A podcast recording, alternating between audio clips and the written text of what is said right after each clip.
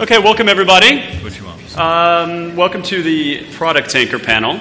Very pleased to be hosting. My name is Turner Holm. I'm uh, head of research in Clarkson Securities and new to covering uh, the shipping space, although I've been around it for a long time in Clarkson's, um, the heart of global shipping as we are.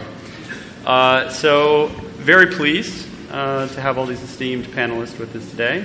Starting at the far end of the table, we have Jakob Meldgaard from, from Torm, CEO, Robert Bugbee, who is president of uh, Scorpio Tankers, needs no introduction. Uh, Mikael Skov uh, from Hafnia. We have uh, Carlos di Mottola from uh, D'Amico. And we have Anthony Gurnee from Ardmore Shipping. So uh, we have the titans of the product market with us today. So very pleased to be able to host this. Uh, product is um, probably the hottest segment in shipping at the moment. I think that's fair to say when you look at the rates. Uh, product tanker rates are sky high. Um, the stocks have been uh, the best investment of all segments, subsegments within shipping this year. We've seen uh, stocks double, triple, and even a bit more. So it's been a good place to be. I think uh, the key question for the panel today is, is uh, can this be sustained through next year, possibly even longer? And if so, um, what are you going to do with the money? So I think those are the kind of things we're going to talk about. Uh, I will say product. Um, it's it's a bit of a mystery for many people. I think it's um, crude is, is is somewhat more simple, um, and I think a lot of people look at product and think it's complex. And I'll say, you know, looking at the magnificent run um, that uh, we've seen in the rates and the stocks, for that matter. Um, you know, in preparation for this panel, I was just uh, you know calling around to a lot of colleagues and asking everybody uh, kind of what is what is really driving this, yeah. And you get a lot of different answers. I think a lot of people are still figuring it out. Um, and so I think it's really good to have um, these distinguished guests with us today to talk about that. So I think I'll open it up with that um, to, to just talk about what is driving this extraordinary surge. And I'll start at the end of the table with uh, Jakob Meldgaard from, from Torm. How did we get here? Well, thank, thanks for giving me the first uh, stab at it here. I think we are asking, obviously, everything, everybody on the panel here, pinching our arm and saying, okay, what has uh, led us to where we are and, uh, and how long will it last? Um, the analysis that we made so far is that the drive in the market is not because of increase in volumes. If you look at this year so far, probably the traded uh, CPP volumes is up by about 1% year on year on, on this uh, year to date. If you look at the ton mile, is also not significantly up. But if you look at what we would term the ton days, so how long time does it actually take to take a ton of cargo from A to B, including of the loading and the discharging, then that is up about about five percent. Uh, so that's for the steaming time when you are actually loaded, and then the ballast leg is up for, for about 7%. So, all told, it means that on the demand side, you've seen an increase high single digit overall uh, because of this. And then on the supply side, the natural uh, tendency is obviously that, that the uh, fleet would remain the same. However, this year, cannibalization from crude carriers so far is down by 2 to 3%. So when you add it all up, is actually a step change, close to 10% uh, for the product tanker market. And that's why we are here today. And I would argue that even though that Putin does take a lot of credit for a lot of things in today's world, it is not because of Putin that the market is so strong. Yeah. I've seen some of the same data in the Clarkson's number. I think that that's um, one of the mysteries as well is that the volumes are up, I think you said reference some numbers that were up 1%. I think I saw year over year from the, some of the Clarkson's real time shipping data using sort of satellite tracking and everything. It was up about 4 or 5%. So, and especially lately, we've seen a little bit of move up. But um, it, is, it is a bit of mystery, so I want to dig in a little bit further with that. Um, but before, maybe I'll just move down the table. Robert, why don't you tell us about where rates are? Tell us about the journey from earlier this year to where we are today. Um, Okay, we turn the year with um, MRs, modern MRs, around about 13, 14,000 a day. LR2s, 13, 14,000 a day.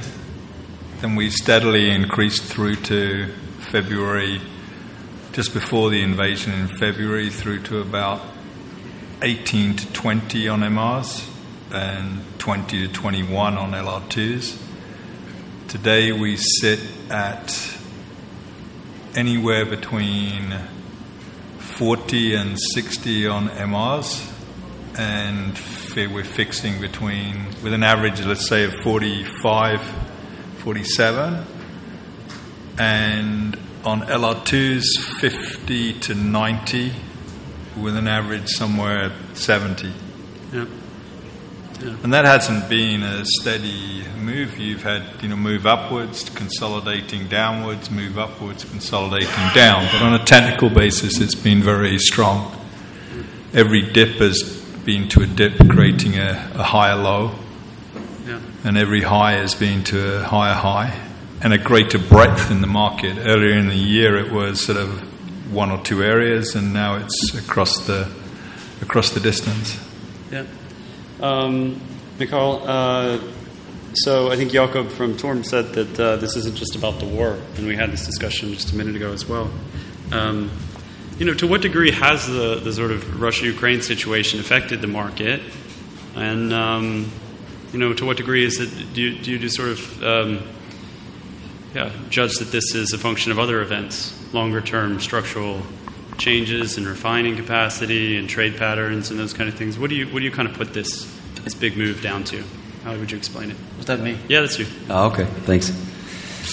No, I mean, I think, as Jakob explained, coming into this year, there was already pretty good fundamentals, you know, indicating that we were going to see a stronger market than last year. Uh, obviously, when you cut off short-term transportation of oil from, you know, from Russia into Europe, uh, and by the way, we haven't seen all of it yet. I mean, we're going to come into sanctions here in December and then products again in February, which basically will take out the last 750,000 barrels per day.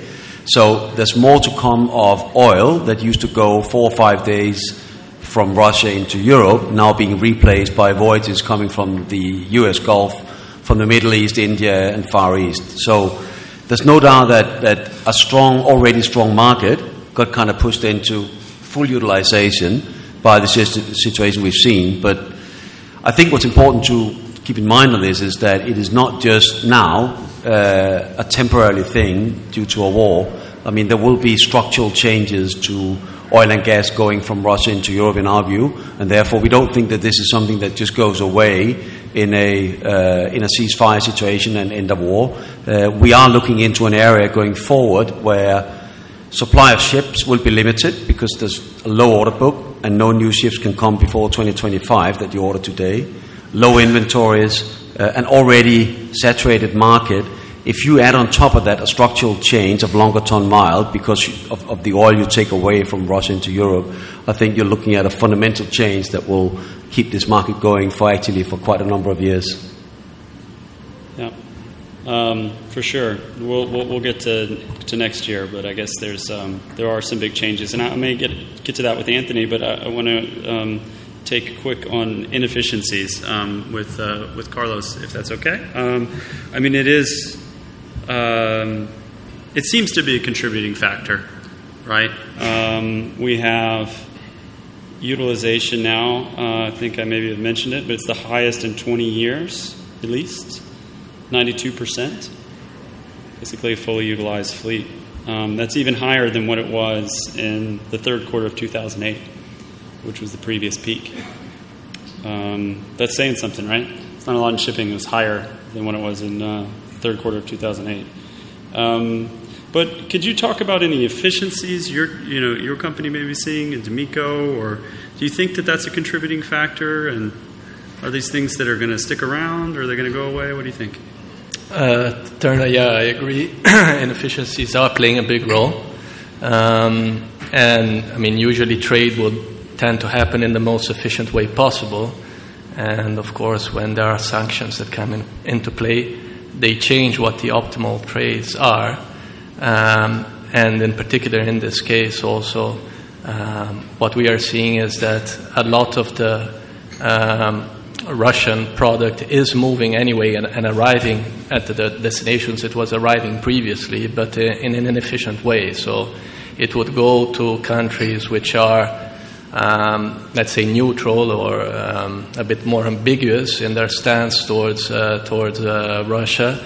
Uh, and, uh, and from there, they either blended and, um, and re exported or, but they do seem to find another home. And then often what we are seeing also is a lot of transshipment happening. So uh, that lengthens the typical voyage, um, and it, it is definitely a contributing factor. It, it, it is happening in some regions of it is happening in many regions of the world, um, and you see. Uh, also out of Fujairah, that uh, the, the, the waiting times has has increased quite a lot, um, and, uh, but it's happening also in the Mediterranean uh, and uh, in the Baltic, so it's, uh, it's quite widespread.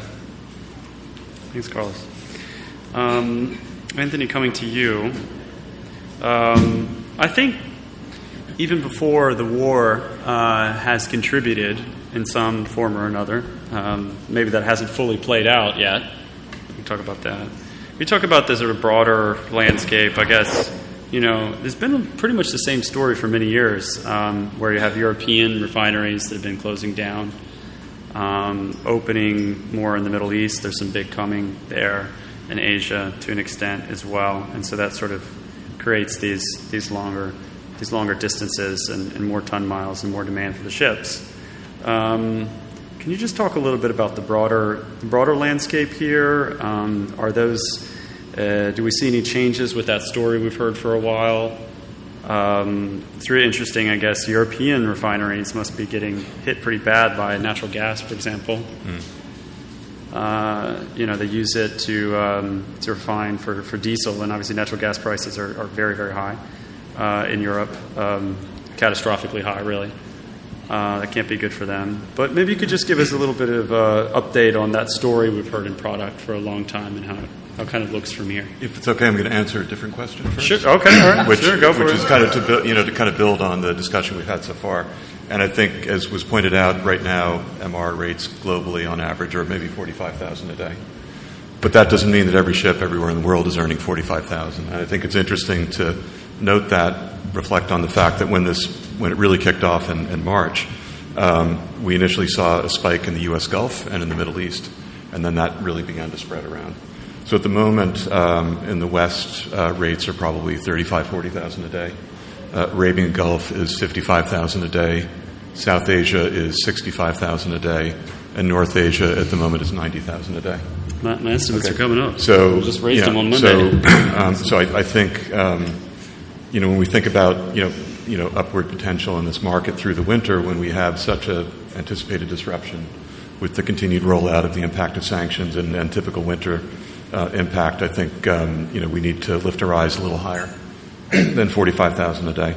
Um, so just just wanted to make that point. Also, maybe it's also worth mentioning that at the moment, even at 45,000 a day, freight is only about five percent of the value of the cargo being shipped in our business. So it's not like freight's going to choke off demand. Yeah. Well, since you so, raised the topic, yeah. what, what, what, could happen in the winter, right? I mean, shipping stocks are often very momentum driven. The rates go up, the stocks go up. Uh, yeah. So everybody's interested to know what could happen in the winter. I know we wrote about it uh, this past week, and um, my colleague uh, Frode Morkedal was saying that.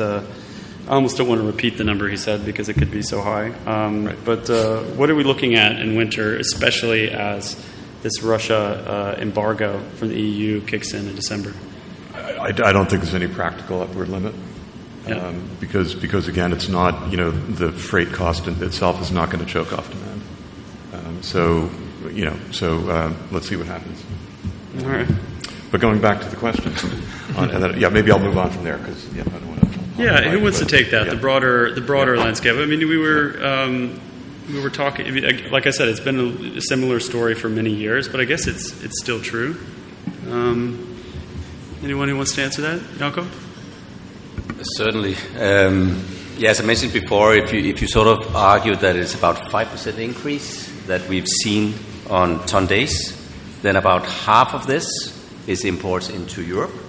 So that would be about a two and a half uh, uplift. Then you've got Latin America, which would be accounting for another 2.5%.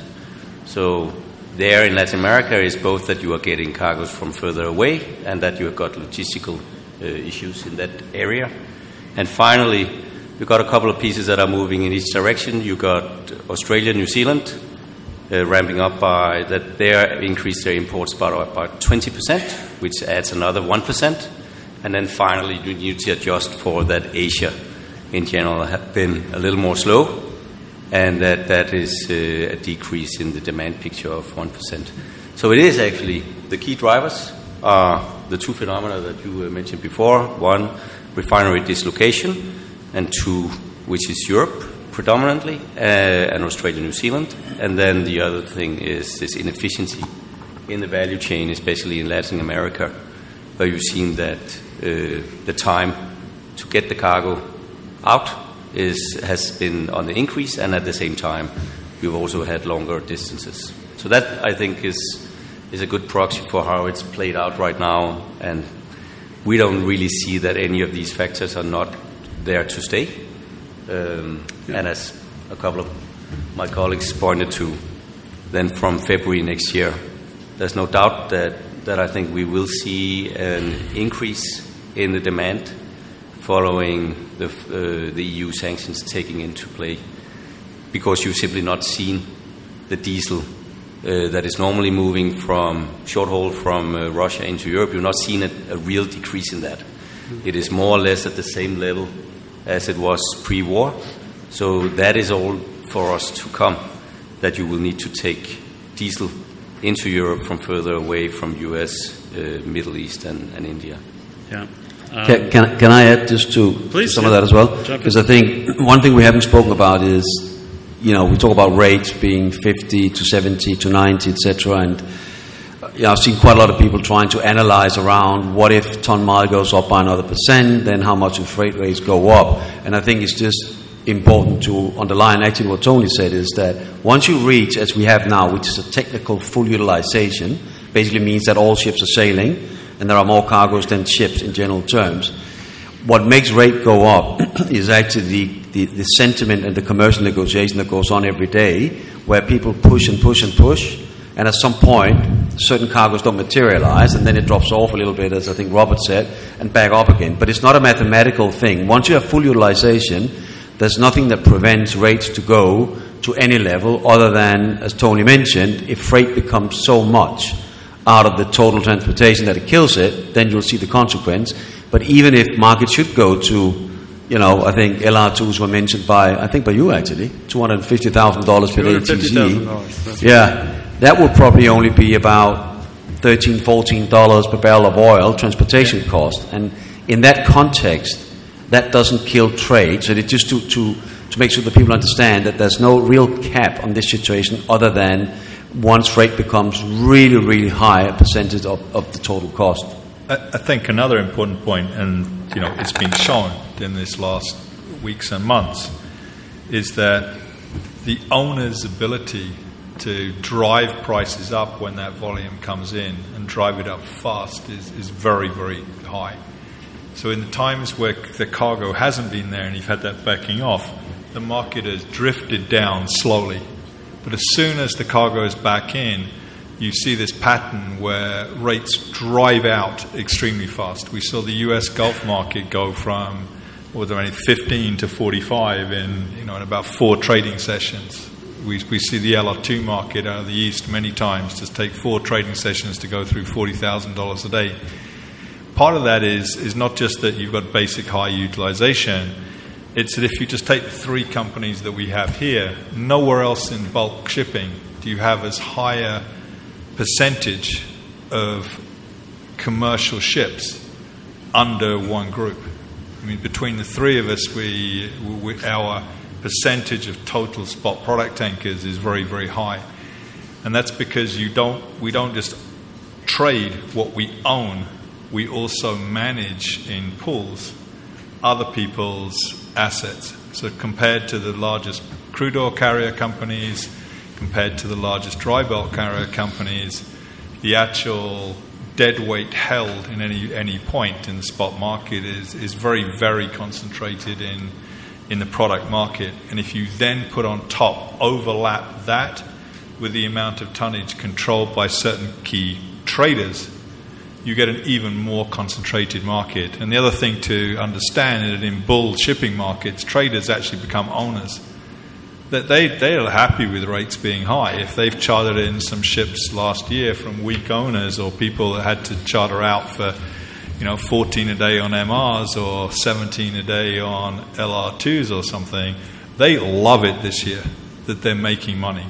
They're making money totally onto their own trading books from this. And that's a very important um, dynamic that is sort of, you know, largely, you know, overlooked by investors or analysts, and why would they know it anyway? Uh, Carlos, Carlos uh, I wanted to talk about uh, what we see in the spot rates. So we've heard a lot of big numbers thrown out here, uh, and they are big numbers and they just seem to be persisting. Um, you know, Robert described the journey through the year, and there's been upward surges and some consolidation, and then back up again. Um, we've seen less of that movement on the long-term charters. Uh, D'Amico has a significant uh, chartered in bareboat fleet. Um, what are you seeing? What kind of moves have you seen on the uh, the sort of longer term charters? Um, and how are you thinking about that as a company? Yeah, we, we usually um, tend to have more of our fleet covered through period contracts. Uh, but uh, when we saw what was happening in the market, uh, and it was quite easy to, to understand in which direction the market was going to be moving over the course of the, ne- the next few months um, after the war started, uh, we decided to not put any more vessels on time charter out. Uh, and therefore, our coverage started falling very rapidly. I mean, we are only 20% covered uh, in the last quarter of this year and 6% uh, covered uh, for, for next year. Uh, and what we are seeing over the last few weeks is that finally charterers, which were being very unrealistic about the rates that should be paid to, to charter vessels uh, are coming to terms with what the market is. Um, and uh, we are seeing numbers which are uh, interest in chartering at numbers which now start to make sense.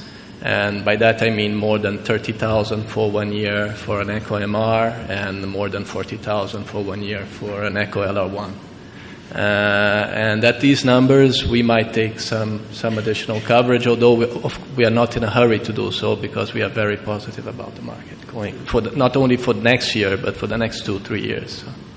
Tony, Tony, you want to talk about term coverage or spot? How are you thinking about chartering? Um, we, we, we, think of one-year TC as kind of being a substitute for for just spot trading, and it's just a, a view on the market. I think at the moment, you know, maybe the one-year TC rate is thirty thousand a day, twenty-eight thirty. Um, but we think, you know, the next six months we should be earning well in excess of that. So you have to think about what are you giving up on the back half. Sure. Um, and then you can apply the same logic to future years. Uh, in reality, normally the multi-year mar- time charter market in our business is quite thin.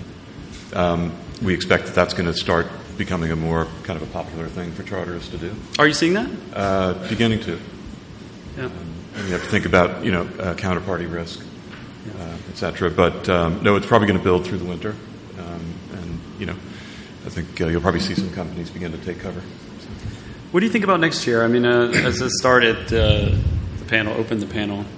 The question is, is, can this be sustained? The general mood seems to be that uh, it's not, at least not slowing down, and perhaps as we get into the winter, maybe even accelerating. But you know, stretching it a bit longer, what do you what do you think? How long can this last? I mean, the order book is not really existent, frankly. I mean, there's there's there's, there's very little order book, right? We could see with scra- a little bit of scrapping, it's a zero, maybe even negative efforts in people playing, but very limited in any case. How long can this last? Did you want to give a oh, quick stab at it? Sure, yeah. Continue. Yeah, so I, I, think one interesting thing is that we have we by no means made a full recovery from the pandemic in terms of oil demand. So jet fuel demand is still 70% pre-pandemic, et cetera. So I think there's still some, you know, some just recovery demand that's uh, yet yet to come. Uh, obviously, there are cross currents and countervailing points uh, in terms of the economic outlook, you know, on a macro level. But you know, you know, it's it's not clear, obviously, what's going to happen next year. But you could easily see demand remain quite strong in our business. Sure. Uh, Jakob, um, what do you think about next year and even beyond, if you care to guess? Yeah, well, I think we, we've taken the stance that we actually don't know what is uh, what is to come, um, and that in an environment where you are uncertain, then for us it's better to be having no cover rather than making a call on whether thirty thousand for a year is a good rate or a bad rate. So I think that we will be much more informed collectively. Let's say sometime in Q1 next year, at the point when um when you've seen the recalibration of the trading uh, routes uh, that will have to still occur following the EU sanctions that I'm still a personal believer in that will will come into play. So I think until that point, I think the market will be very volatile. I'm generally very positive at uh, this moment, but at the same time, none of us a year ago would have foreseen that we were sitting in this market. So you cannot rule out a black swan. Um, it's uh, probably quite quite difficult for us to understand what it would be currently, but but that could uh, be the case. Until then, we are all in for the spot market and believes uh, that that is the right place to be. Yeah. Anybody else want to go? Robert, you look like you have something to say. Yeah, i- it's like I think we should start to get real a bit. It's like you know, uh, uh, uh, the room is not full. Okay, so we know the market hasn't topped out. When this, we know we've seen it many times. We saw it in you know the the, the, the late '80s. We saw it in 2007, 2008. We saw it in 2015. Whenever a panel is presenting and people are standing here, which they do, and they're standing in the doorway because they can't get in, and they give up getting in, so they stand in the bar. You know, we, we, we learned by now that that's the time to start thinking the market is topping.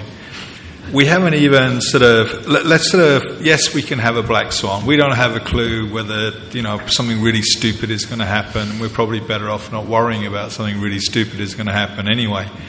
So let's sort of first start getting real about the situation. We've had the US pumping oil into this market like crazy with its SPR releases for months now. We've had China kind of in slowdown and lockdown. We've had European airlines unable to fly the flights that they've got booked. And still, still the world has still got been totally unable to build its commercial product inventories at all. You're now entering the period. You've had deliveries of vessels. We've still had the crude oil market being so bad. You've had VLCCs earning less than Handymax product tankers. So when they've been delivering from the shipyard along with Suezmaxes, they've been poaching our cargoes through the summer too. We've even, as Jakob says, had some transfers with some of the more modern LR2s that were trading in crude cleaned up and came into products. But despite all that, that adding to daily supply, the market has marched on upwards. Now that's not happening. The VLCC market is strong, so you won't have that handicap. You don't have any deliveries now. Ships don't really get delivered in November and, and December. And yet we are facing winter. It is one thing to go into summer with low inventories, especially when, the, when things are working there. It's yet another to go into winter with low inventories when these rates are where they are and utilization is where it is. Just like Michael's saying, it's like the market will bear whatever it's going to bear because the cost of our cargo is so high and the cost of transportation is so low and the customer himself is actually making money in these trades. No one blows up with our chartering guys if they charged, you know, all of us have fixed ships at over $100,000 a day this summer on individual voyages. Not one time have we had phone calls from the heads of the, the, the you know, BP and Shell shipping ringing up and saying, What the hell are you doing screwing our guys over? of course not, because they're making loads of money at the moment, the traders and the oil companies. So you've got a lot of price inelasticity. And you've got this wonderful sort of thing where the only mistake even we have done in the last nine months and last year is we haven't been bullish enough.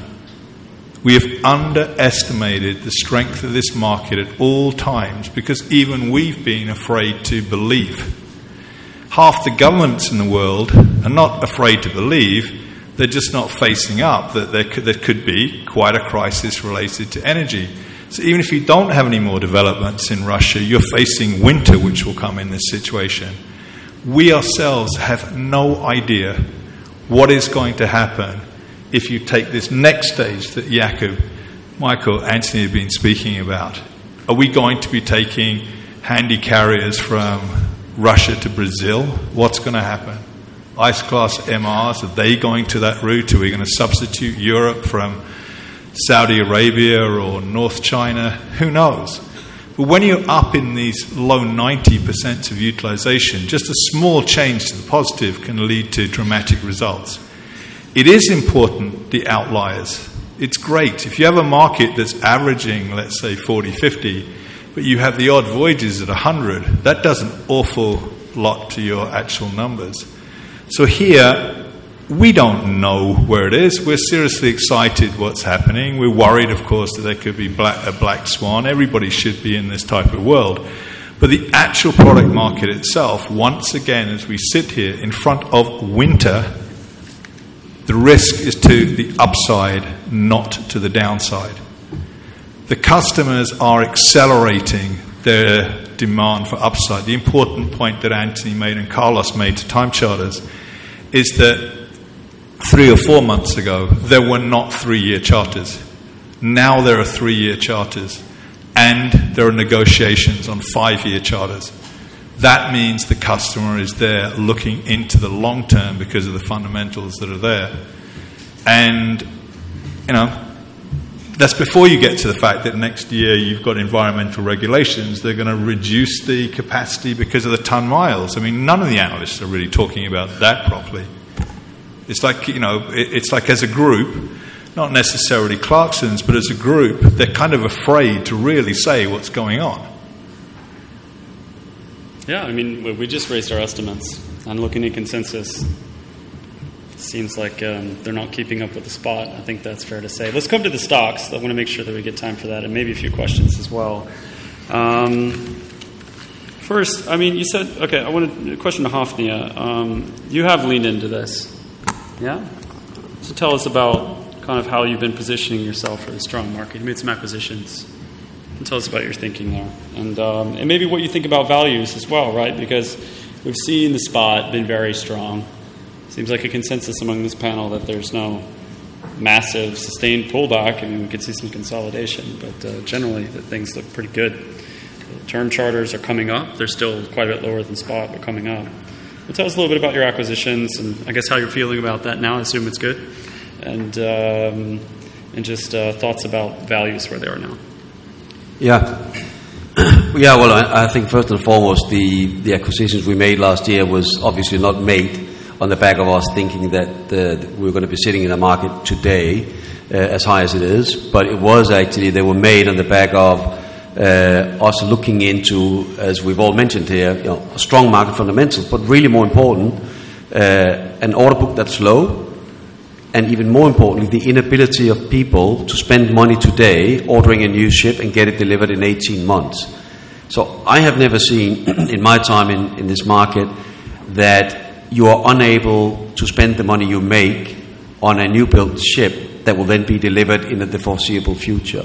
It has always been this way that you make money in a, in a strong market, second-hand prices go up, they go above the, the new build parity and replacement value, and then you start moving over and you order a new build and it comes in 18 months. And then down the line you ruin the market because basically there's too many ships when the market goes quiet. So, and I'm not saying that we are more disciplined today than we were 10 years ago because I actually don't think we are, but it doesn't matter because it can't happen because you just can't get the ships.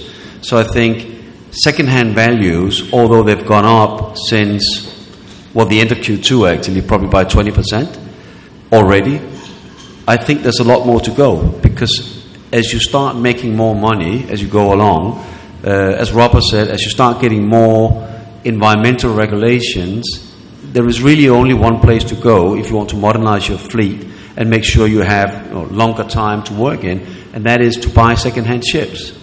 And, and still, when you look at the alternatives, there aren't any. So I think second-hand values have only probably just begun uh, the void in a very strong market like this. I'm convinced you're going to see a, a lot more uptick.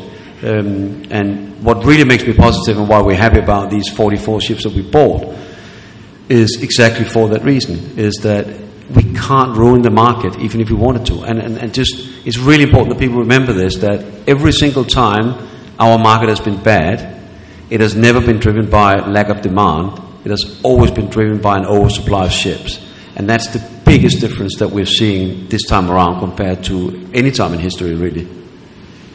Carlos, what do you do here? You sit back and, um, I mean, uh, uh to, to, build on, on, the point from Hafnia, um, just looking at the Clarksons data, the, the, ships are still, with maybe resales being an exception, at or below new build parity. I mean, and I guess when we've seen uh, these segments really have blowouts and rates like we saw with container earlier in the pandemic. Um, they go far, far above new build parity because of the, the excess cash flow that one can get in the near term market prior to delivery. But um, what do you what do you do? I guess um, you know we're, we're, we're, getting to time where we're getting closer. Uh, I want to hear what everybody wants to do with the money. Carlos. Yeah, what do you do with the money? yeah, what to do with the money? Good question. Uh, good problem to have. Uh, no, we, we were fortunate. We found some, we had some very interesting opportunities this year to, to, to redeploy some of the money that we are, we are making already. Um, we, we agreed to buy out a JV partner um, um, in one of our JVs at a very attractive price just before asset values started moving up quite fast. Um, uh, and we closed the deal this summer. Uh, and then we, have purchase options on uh, two vessels which are in yen. And so, in addition to the asset values moving up uh, very much, we also had the, very weak yen that helped us. So, we exercised one of these purchase options recently. And we have another one which we are very likely going to be exercising. And we paid around 30 million for a f- five year old MR, which is probably worth around 40 million today. So, that was quite a good investment, I would say. Um, and um, and yeah, and then we have a number of other uh, actually options to, to buy vessels that we TC in, which are maybe not as attractive as these two, which uh, which are denominated in yen, but which, which are still in the money, uh, and which we might uh, we will look at uh, carefully down the road. Um, and then we will look to deleverage because for us uh, it is important to use the, this time to this moment to to strengthen the company uh, so that when the next down cycle uh, happens, uh, we are in a position to, to take opportunity of that. Uh, it's, it's going to require patience because uh, the next down cycle is going to take quite a few years, I believe, to, to, to materialize but we have to be in a position for when that happens, we that we can take. Uh, make the most of it, and uh, and we sure. did. I mean, I guess everybody here has been through a tough market, and I guess uh, yeah. you know deleveraging is a priority to a degree for, yeah. for everyone has been for many companies uh, the main yeah. priority this year. But uh, just to make sure we get around to everybody, um, Ardmore, Tony, what do you um, what do you what are your capital priorities? Yeah, it's, it's, very simple. I mean, we've had a capital allocation policy for years now, and um, our top priority has been deleveraging down below 40%. We'll more than meet that target by the end of the year. After that, we'll probably pivot to uh, paying dividends again, uh, and you just keep on paying down debt. Um, and I think uh, it just feels that um, you know asset prices have risen so rapidly. I think we're, we're, we're just very busy, you know, spot trading ships and also working on our energy transition plans. Sure. Yeah. Um, Torm. What do you want to do with the? What do you want? Yeah, to do so we feel actually very comfortable with our current deleveraging ratio around 40%, and I think that's that's based on public figures at the end of the second quarter. So that has gone lower by then. So that means that the excess cash will be basically rewarded back to shareholders distribution. Um, and yeah, I think that is that is the right policy for a company like Torm to simply be rewarding uh, shareholders at, at this stage of the cycle. I don't see a need for reinvestment. I don't see a need really at this stage to delever further. Yeah. Uh, I'll jump to Hafnia. Robert, you can go last. You can go last, Robert. You can finish this off. What, me first, you mean? You first. Oh, okay. Let's do Hafnia first. Yeah. Yeah, but really, I mean, I don't think there's so much different to say compared to, to the others here. I mean, you know, we are where we want to be on the balance sheet side. Um, we don't have any future investments. We have completed our growth strategy. So it's really returning capital to shareholders. That's what we'll be focusing on uh, going forward. Robert, I'll save you for last because um, it's a, bit of a mystery what you're going to do. I guess you have this uh, third quarter conference call that's going to come up. Um, I think previously you said that you were going to sit down with the board, I guess sometime around now, really, uh, and figure out what you were going to do, but uh, you hadn't decided uh, during the summer. So uh, guess you're not going to give it away, but I don't know. What do you want to say here, Robert? What are you going to do with the money? I don't think we promised we would say what we did said in the board meeting, but we're, we're going to continue doing what we're doing, which is you know increasing liquidity, lowering debt, and taking opportunistic positions to buy back stock. You know, under net asset value. I mean, I think that that's the you know I think that the, the we learnt in the last cycle in that you want to put yourself in, take the opportunity to put yourself into incredibly strong positions. We, we, have got a situation where we we haven't got any capex because we've got a new fleet with no new building orders. So if you press the debt down, increase the liquidity, um, and just be a little bit patient, you can you, you can really do a lot of things at that point in terms of rewarding the shareholder once you've once you've sorted you know, that position out. But we've already started. We already feel confident enough. We've been buying stock on weak positions, so I don't think it's a mystery. We've been doing what we've been doing now for a few weeks, yeah. and whilst the stock is trading so far below what we consider the net asset value is, then that's the best alternative. Sure. Uh, time for one or two quick questions. Any questions? The panel? How to segment shipping. Any questions?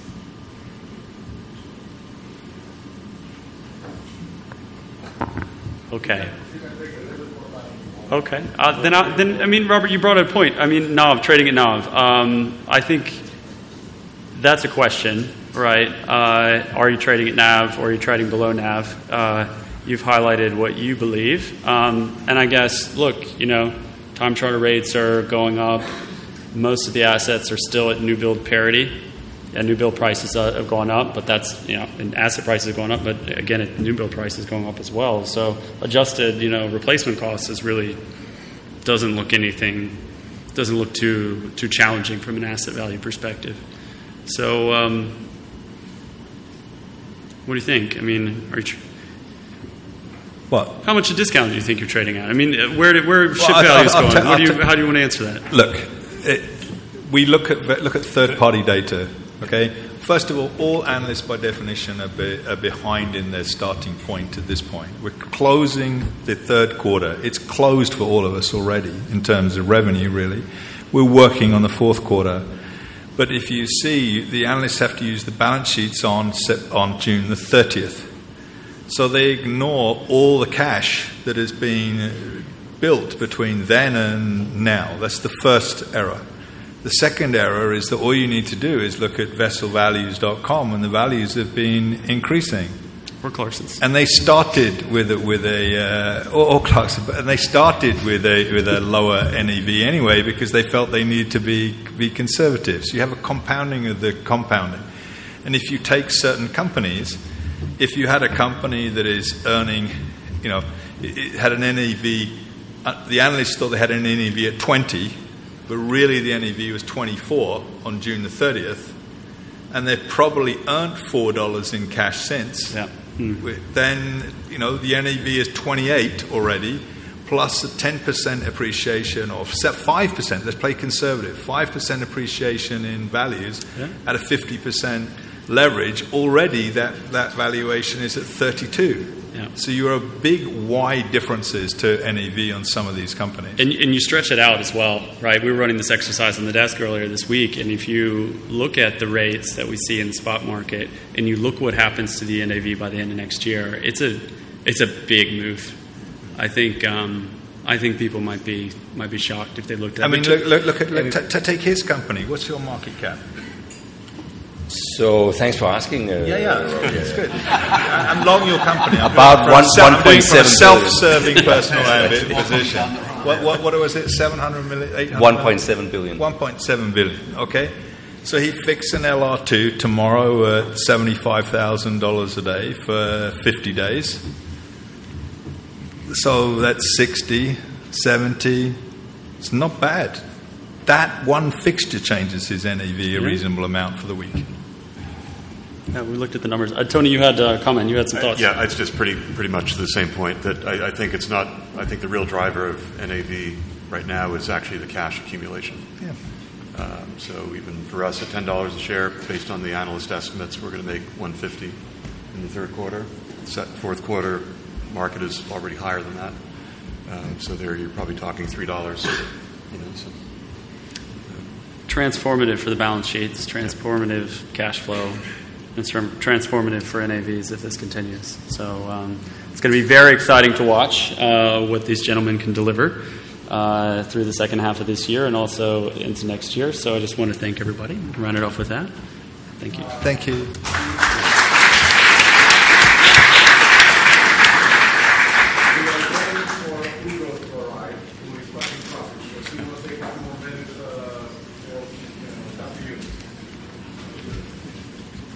If anybody has a question, we'll answer it. If not, I think we'll we'll take a break. Okay, two, there's two question, questions here. Question here, yeah.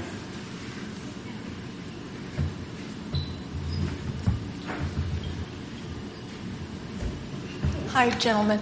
Uh, my name is Joanne. I'm from Gaslog, and I'm head of HR and ESG. And I wanted to ask you maybe slightly different questions. So, obviously, you're all very excited about how well the sector is doing. And typically, we know what you do with all the money is shareholders' investment or balance sheet. And I wanted to ask if you are intending on doing anything more with regard to your ESG programs, the S part of ESG being social, giving back to some of the people who are hurting in our societies in any way. I mean, I'm just wondering if uh, you obviously have ESG agendas, and are you thinking about increasing what you do in that respect? I know you are, certainly. We're absolutely, I know you are. I know Carlos is because it's in the family. Yeah, the family has taken care of itself, I imagine, okay, right? in D'Amico. Um, yeah, no, we, we do it as a, um, at the group level, so including also the private companies in the in the, in the D'Amico group, but also at the DIS level. There's a there's a lot of attention uh, to to many aspects of uh, ESG. Uh, of course, the the environmental aspects, um, and in that respect, one one thing that we are doing, which is well, not necessarily giving back directly, but uh, indirectly, I would say, hopefully, is um, we have been testing biofuels on our vessels. Um, and um, and uh, we have tested 30% blend biofuels, um, and now and with very good results. Uh, and now we are testing 40% blends, and we want to reach 50% blends. And uh, so ho- hopefully that is a drop-in solution, which is not very difficult to implement, and which can help reduce uh, CO2 emissions.